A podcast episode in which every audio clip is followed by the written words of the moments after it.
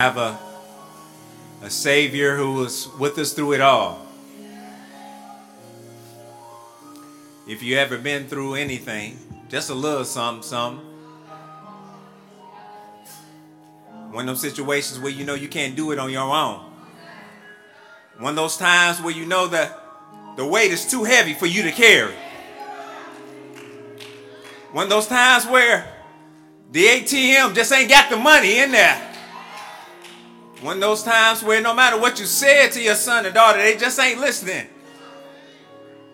But through it all, it's through the heartaches, it's through the pains, it's through the suffering, and it's through the pain.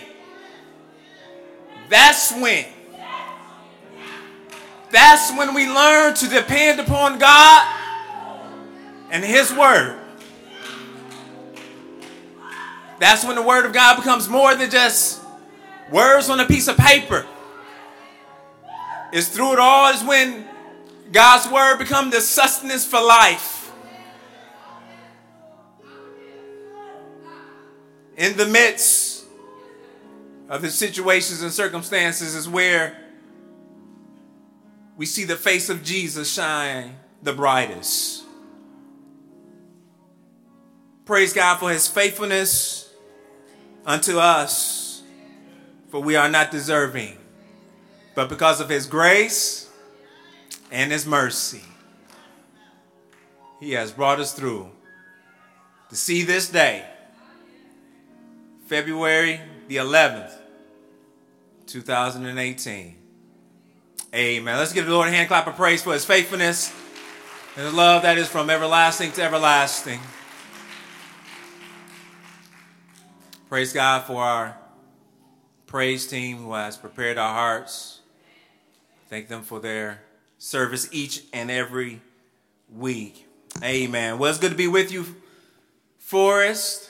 And I say welcome to each and every one of you to another worship service with the church gathered at Forrest Baptist. And to all of our guests, I pray that the Lord will uh, continue to be with you upon this day, that His face would shine brightly upon you, that He would give you eyes to see and ears to hear uh, His word, and you would understand that you do have a purpose and He does have a plan. And He wants to use you for His glory. Um, and that goes for each and every one of us. God wants to use you for His glory, for His purposes.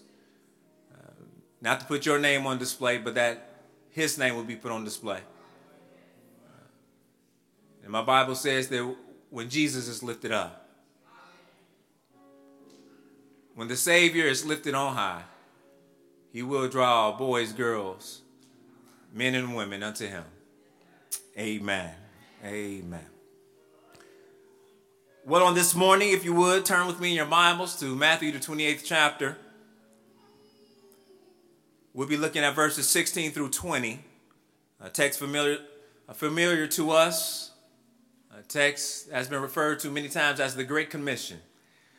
And as we do, I just want to recap. Last week was part two of this new series we have started on Why on Earth is the Church? Uh, a series just exploring the purpose and plan and uh, the reasons that the church is even here right now. The last two weeks we took time to answer the question, what is the church?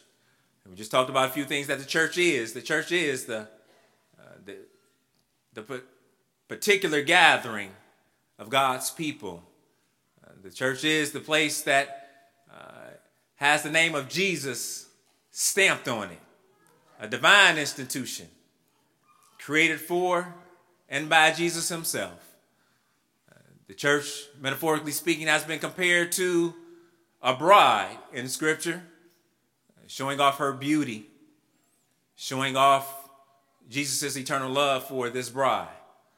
But then the church has also been described as the body, this connectivity that we have with, with Jesus Christ being the head, but also with one another. And that we can't do as much as we think we can by ourselves. So it is through the Scriptures we are learning and seeing just why on earth is the church. So if you would, Please stand in honor of the reading of God's word. Matthew, the twenty-eighth chapter, beginning with the sixteenth verse. This is the word of God. Please hear the voice of Christ. Now the eleven disciples went to Galilee, to the mountain to which Jesus had directed them. And when they saw him, they worshiped him, but some doubted. And Jesus came and said to them, all authority in heaven and on earth has been given to me. Go therefore and make disciples of all nations, baptizing them in the name of the Father and of the Son and of the Holy Spirit, teaching them to observe all that I have commanded you. And behold, I am with you always to the end of the age. May the Lord add a blessing to the reading of his word. You may be seated. Simply tag the text for us as this continuation of our series. This morning we'll be exploring the question, what is the mission of the church? What is the mission of the church? Let us go, go before the Lord in prayer this morning. Gracious Father, Holy Father, marvelous and wonderful God, we come this morning. We come this morning to honor you for who you are. You are creator and sustainer of all things, worthy of our affection, adoration, and praise. Father, this morning we come to say thank you. Thank you for Christ Jesus and the forgiveness of sin we have through his blood. Now through Christ we may be reconciled with you. But not only that, Lord, you have filled us with your Holy Spirit that we will understand and that you would lead us and guide us and that we would know that you are near. You are, even though you are transcendent, above all, yet you are immanent. You are near to us and you care about our everyday lives. You care about our through-it-alls. You, you care about the, the tough times just as much as you care about the good times. You care about when we have and when we don't have. But, but Lord, through it all, we, we learn to depend and to trust in you alone, dear God. For that, Father, we just say thank you. Thank you, Father, for bringing us through another week's journey and allowing us to gather corporately to lift your name up, to worship and adore you, to encourage one another in godliness through your word. Now, Father, upon today, I ask that you would pour out your Holy Spirit upon us in a new, fresh, and amazing and awesome ways. Father, have mercy upon us by giving us eyes to see and ears to hear. Please give us hearts that are ready, willing, and able to receive your word with joy and gladness. May you open our minds to the scriptures, that we would love Jesus deeply and it would be reflected in all that we say and all that we do, that we would not merely be hearers of your word, but we would actually go out and do your word. So, Father, even now at the preaching moment, as we wage warfare against Satan and his minions,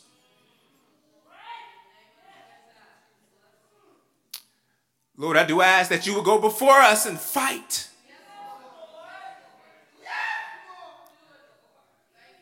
Fight for us now, oh God. Use your word as a weapon to defeat Satan and his foolishness. That we would defeat the enemy because of your word. Father, I beg that you would use my foolish words to make much of you. These things we do ask in the precious and the glorious and awesome name of Jesus the Christ. We do pray. Amen. Amen.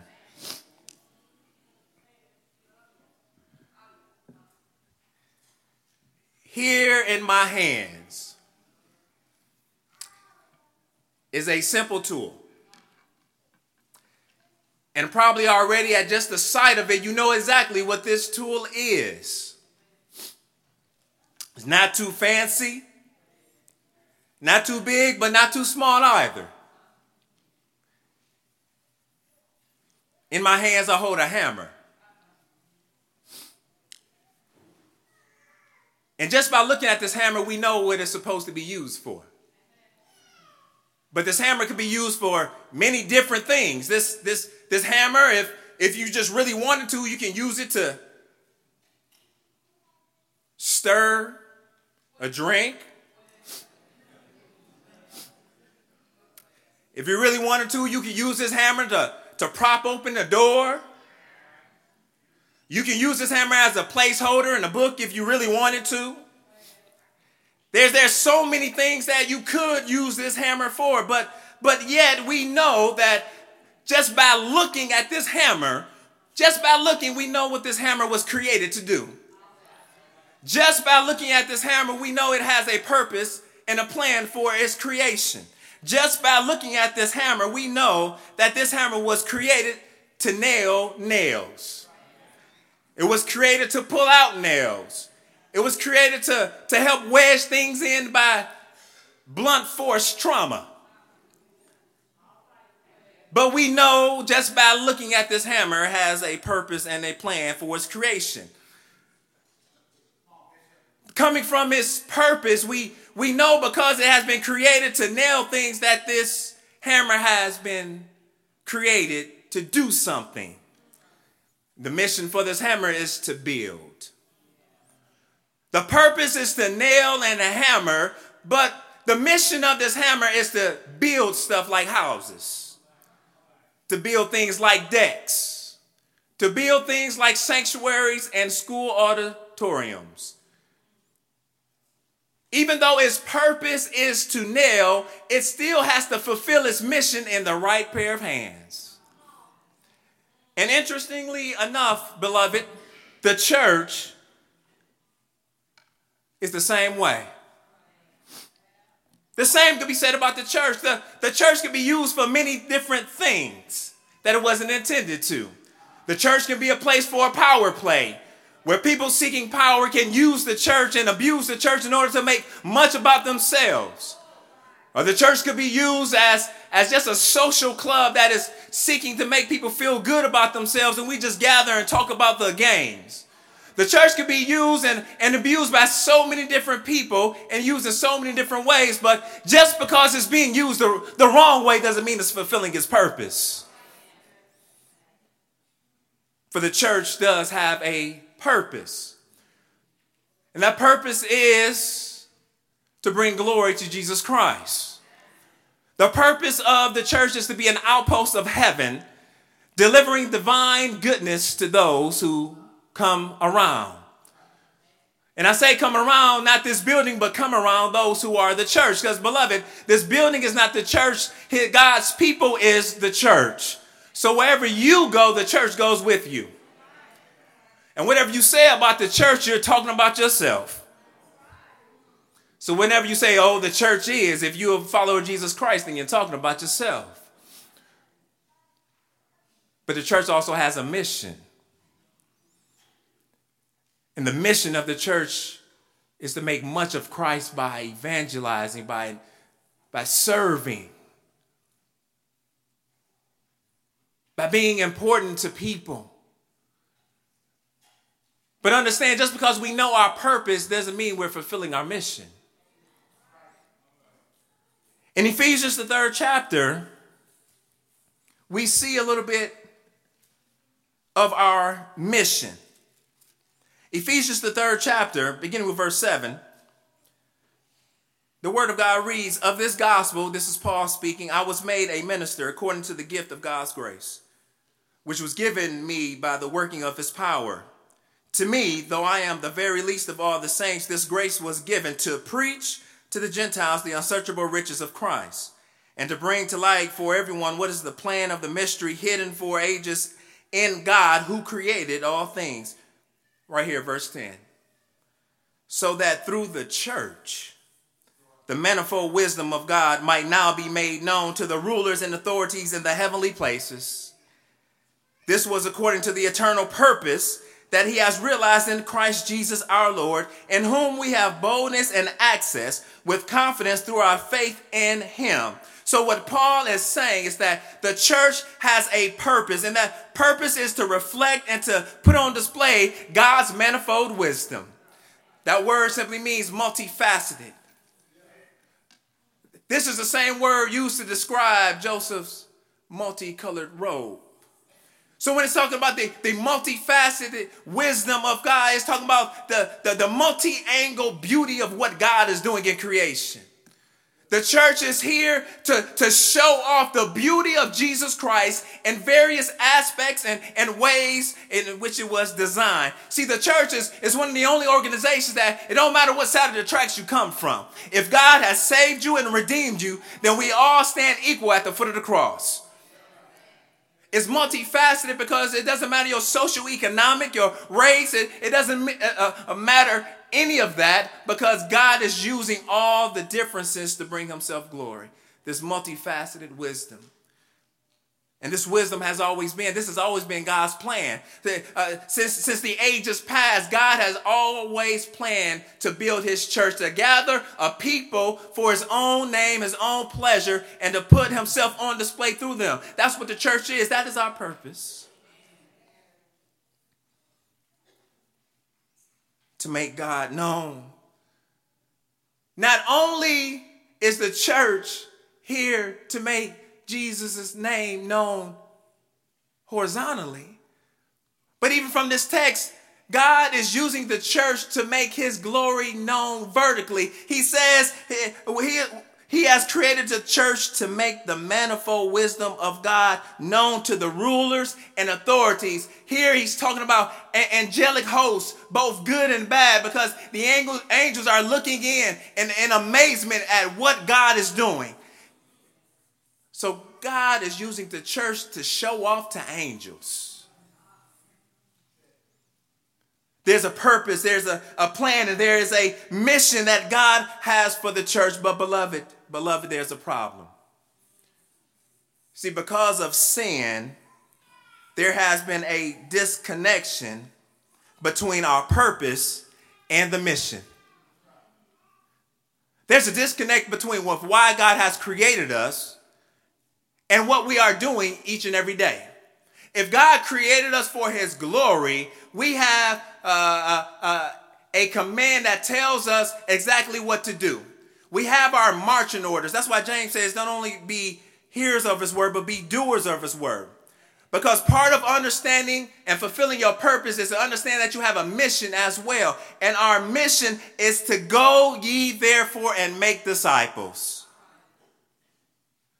We can even distill these terms of purpose and mission even further into two terms, being and doing. Being and doing, where in one aspect we are Christians, the, the, the noun tense. We, we are God's people. He has called us, those who have repented of their sin and trusted in Jesus Christ for salvation by faith. They are Christians. They belong to him. But yet, there's a verb sense of the Christian, because not only has he called you to himself, he's called you to do something with what he's given you. So we're not just being, we're doing. But we have created this false dichotomy of wanting to be the church, but not be the church. And it's easy to, to be the church sitting here on Sunday mornings, but God not only called you to be the church on Sunday, he called you to be the church on Monday, and to be the church on Tuesday, and to be the church on Wednesday, and, and Thursday, and good old Friday night, and Saturday night. He calls you to be the church then too. Where our, our life is a reflection of the goodness and grace that God has bestowed upon us. And we begin to serve and to love others. That's what the church is. The church is both noun and verb. So when we talk about the churches, in one aspect, we are the church, God's chosen people who have been brought out of darkness into his marvelous light. But yet we are the church and the ones who are going out testifying to the goodness of Christ. We are serving others. We are being used within creation to make much of Jesus. So we are both being and doing. Beloved, the church is the culmination of Christian being and Christian doing. The church has a mission. The church has a mission, something that we are to do. And we see all throughout Scripture that Jesus, he sets that example for us of being the church and living out the duty of a church. All throughout the Gospels, we see Jesus, he is preaching. He is proclaiming that the kingdom is here. The kingdom is near. Repent and believe because the kingdom has come. He, he's preaching the gospel of repentance of, of sins. But not only is he preaching the gospel, but he's going out and he's healing too. Jesus is teaching his disciples. Quite often, whenever he would have a run-in with the Pharisees, he would always come back around to his disciples and have a teaching moment. Did you y'all just see what happened? Well, this is why he's teaching, he's training. But not only is he teaching and training, but he's feeding. The five thousand come in and he feeds them and he feeds his disciples and he's he's doing all these, these wonderful acts that match up with the message that he is saying. So when we think about Christianity and we think about the church, it is both, it is both being and doing. And that's where we need to strive to keep that balance. We must keep the balance between being the church and doing church. Because being without doing channels our inner Pharisee.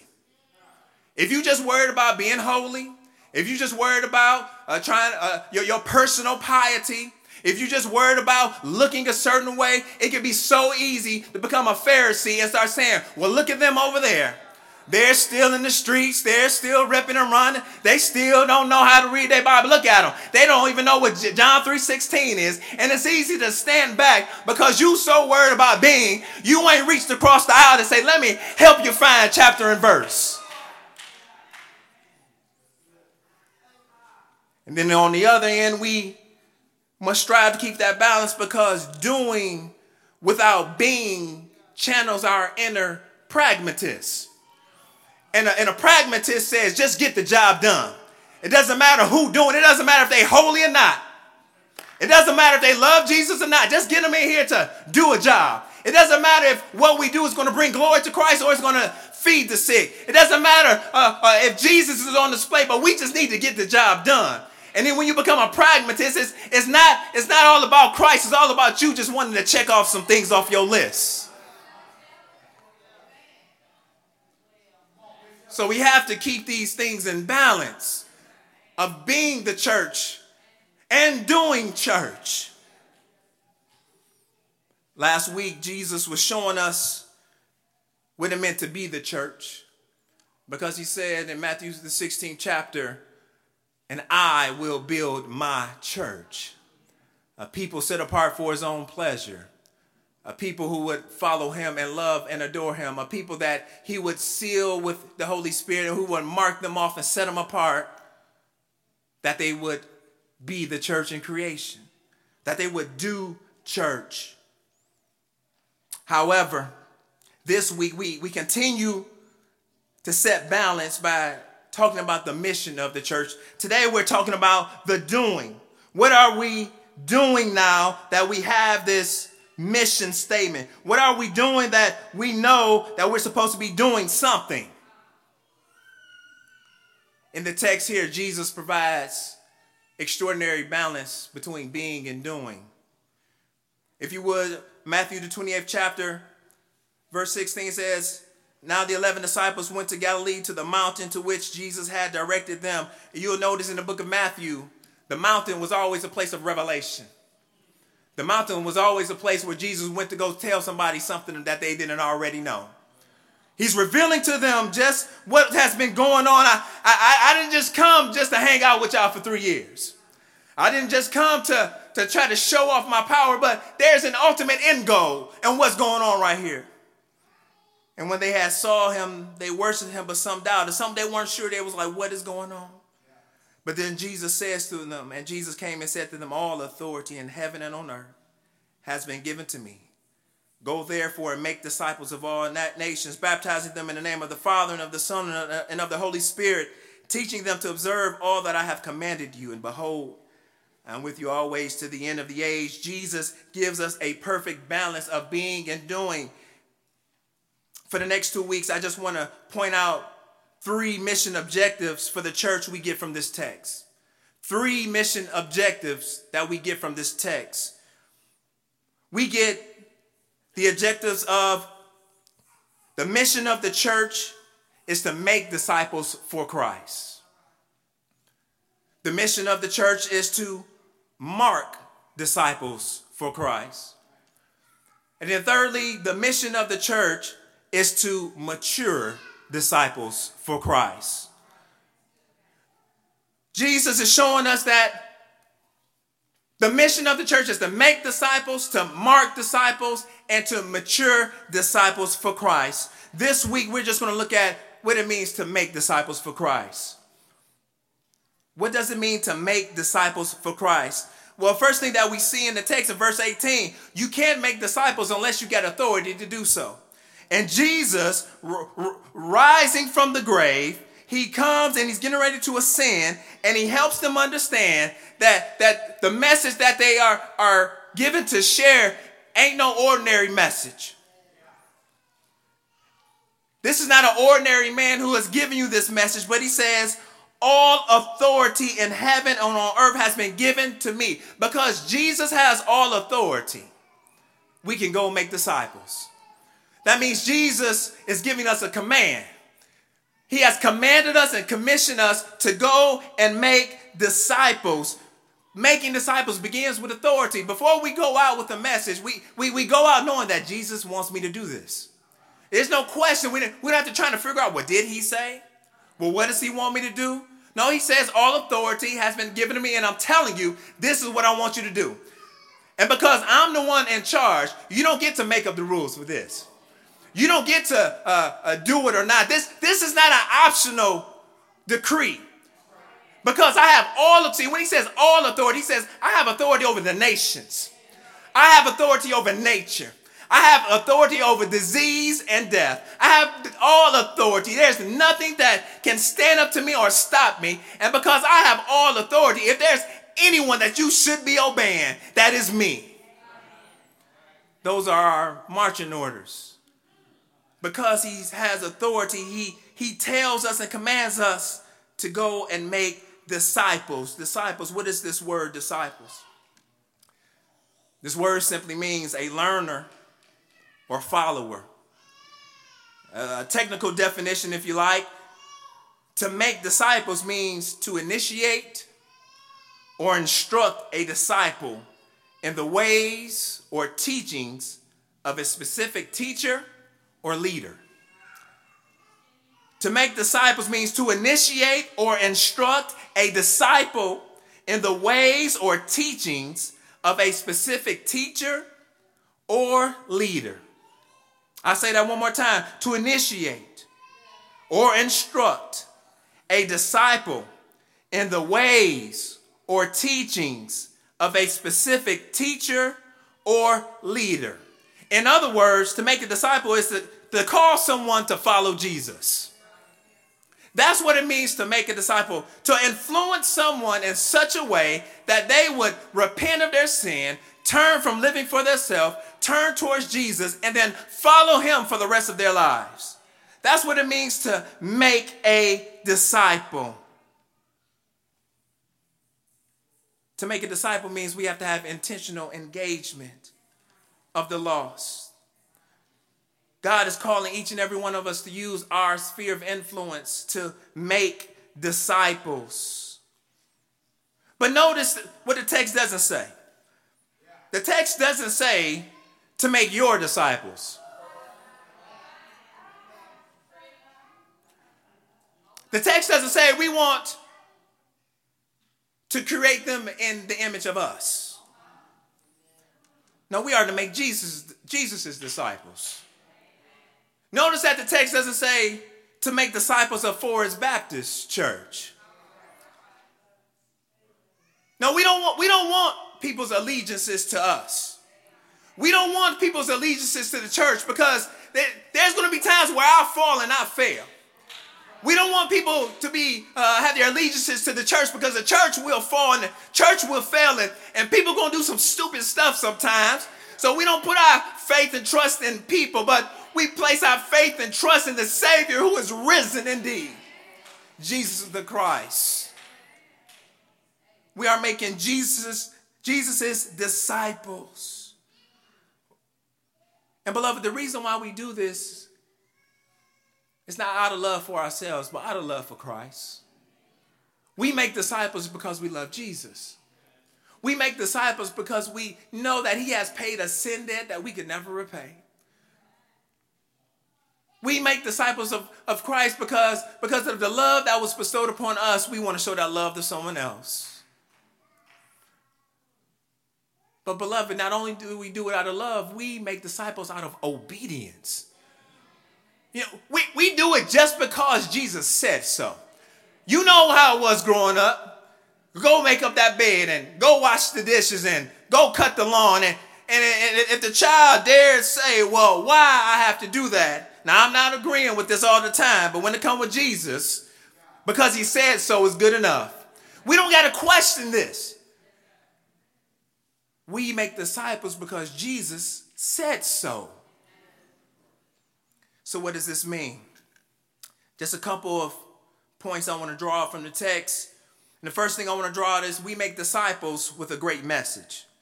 We make disciples with a great message. Look at verse nineteen. The, the text simply says, go therefore. I'll stop right there. Go therefore. He is saying, go, because I have all authority, because I have revealed myself to you. You, you, you are to go. And what does Jesus want us to do when we go? When when we go anywhere, where, wherever our sphere of influence is, Jesus wants us to be preaching and teaching the gospel, the good news of Jesus Christ. That's what he wants us to do. So as we are going, this this this word, it just it, it has the the, the the the tense that we are going. As you are going through life, you are to be making disciples. So don't, don't wait for that, that third Saturday of the month that the church go out into the community to evangelize. He, he's saying as you go to work, as you go to school, as you go to the games, as you go to the, uh, to the gym, as you are going through your life, if you belong to me, you need to be proclaiming the good news of Jesus Christ. How do we know this? Let's walk through a few passages of scripture to see what happens and why we are to, pro, to proclaim the gospel. Turn with me to Mark, the sixteenth chapter. The gospel of Mark, the sixteenth chapter. Beginning with verse fifteen. And it says, and he said to them, this is Jesus speaking to his disciples. Go into all the world and do what? Proclaim the gospel to the whole creation. Whoever believes and is baptized will be saved, but whoever does not believe will be condemned. Turn with me to the gospel of Luke. Just one book over. Luke, the twenty-fourth chapter.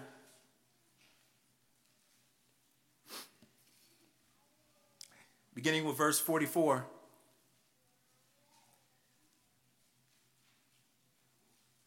Luke, the twenty-fourth chapter, beginning with verse forty-four. And it says, then he said to them, these are my words that I spoke to you while I was still with you, that everything written about me in the law of Moses and the prophets and the Psalms must be fulfilled. I love verse forty-five.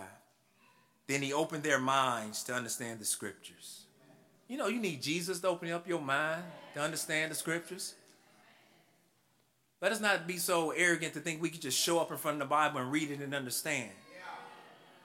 We read the Bible with dependence upon the Holy Spirit to bring illumination. And Jesus, he, he opens their minds. That's another thing. Don't think you so sweet that you just get it. It's by grace that Jesus even opened up your mind. I think about my thick skull and my lack of understanding. It's by grace.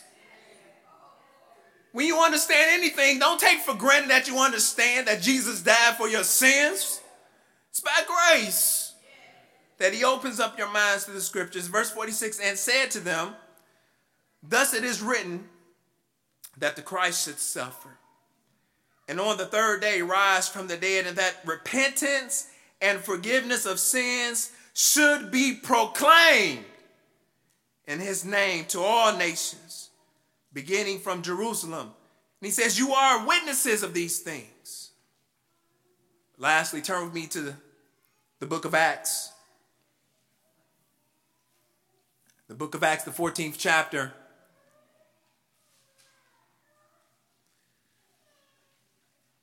The fourteenth chapter and the twenty-first verse. And we see here, talking about Paul and Barnabas. Now, now, Paul had just been stoned. He was laying on the street dead. Dead. But he said, they dragged him out the city, they stoned him. But I like to say, but when the disciples gathered about him, who? Some of y'all in some dead situations right now and need some disciples to gather around you. But you're too stubborn and hard-headed to call out for some help. You in a dead situation. Ain't no life there. And you need God's people to come around you. And it said the disciples gathered around him. And he rose and entered the city. On the next day, he went, went on with Barnabas to Derbe. Verse twenty-one, when they had, watch this, preached the gospel to that city and had made many disciples, they returned to Lystra and Iconium and to Antioch. When Jesus says go, he doesn't say go and make much of your name. When he says go, he doesn't say go make much of the Forrest Baptist name. He says, when you go, you need to make much of me by proclaiming the gospel, the good news that Jesus Christ alone saves.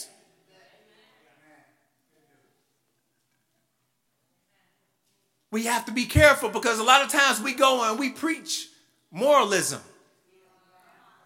We preach moral modification. Well, you know, you shouldn't be doing this and you shouldn't be doing that and you should be here. And that ain't the gospel.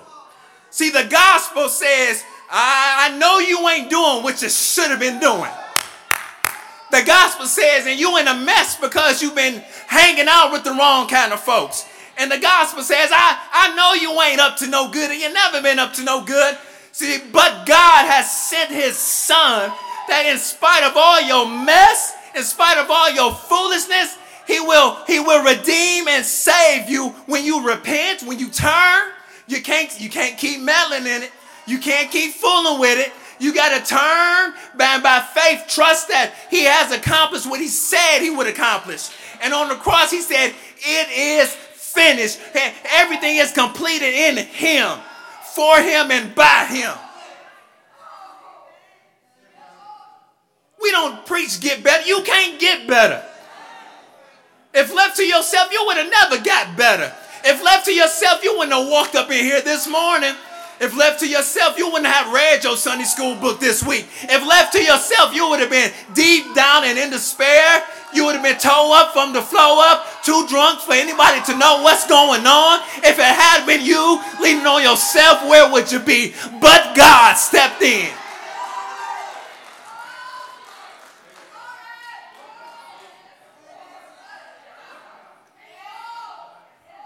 Moralism don't hold you because you can't get better. You can't do better.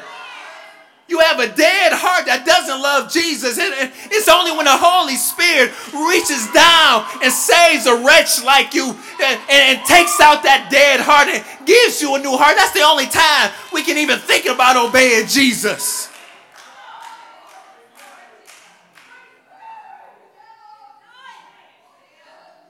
We don't save ourselves.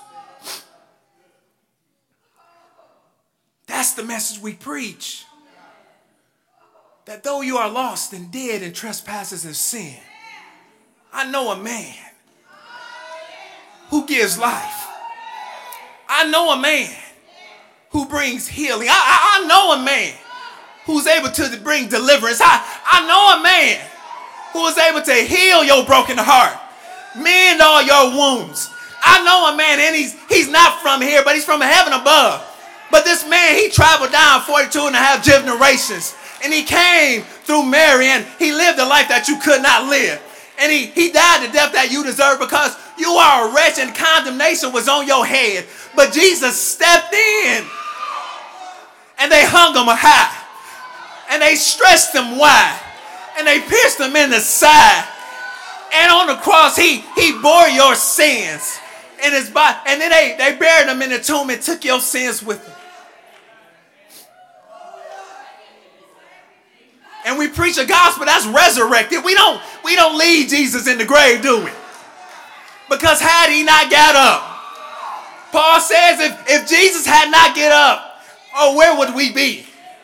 But we preach a, a Christ crucified, but a Christ resurrected. And because we serve a living Savior, say, I, I love that song, because he lives, I can face tomorrow.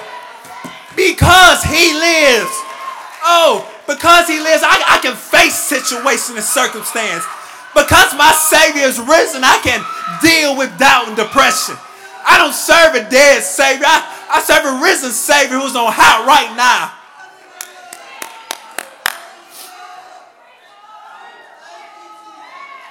That's the gospel we preach. So stop telling folks try to, to fix themselves. You tell them you can't fix yourself. You, you need Jesus. Just tell him. Just look at him. You want to say something cross? You, oh, Lord, have mercy. You need Jesus. They just need Jesus. You can't blame a pagan for being a pagan. A sinner gonna do what sinners does. They is what they is, right? We was what we was, wasn't we? When you was in your filth and mess, it didn't matter what nobody said to you. They telling you all to do right, you just, I ain't gonna listen, I'm gonna keep doing wrong. You think one day you just woke up like, oh, that's a great idea. I think I will stop running the streets. I think I will stop running around. I think I, no, it was God's grace that gave you life.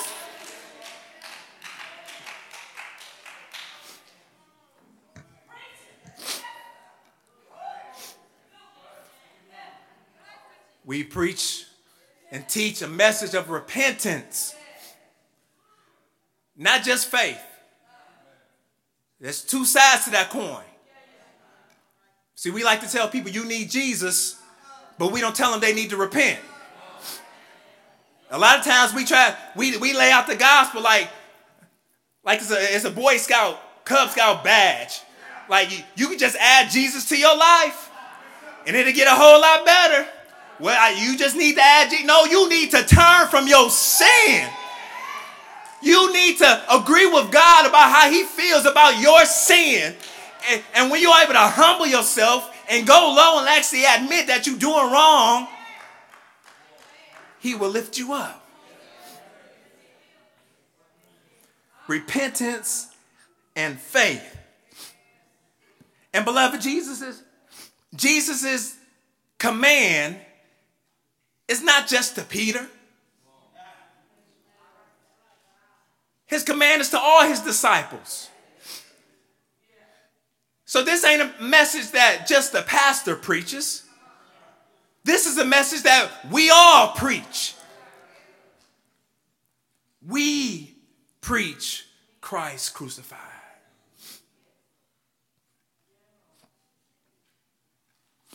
Then when we confess with our words, when we witness with our words, then we witness with our walk.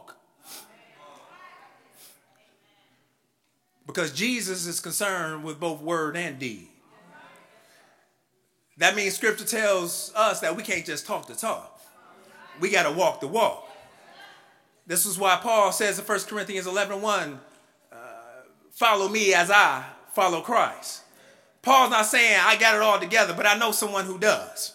And if you follow me, you're going to follow him, because I, I'm tying my life to Jesus Christ.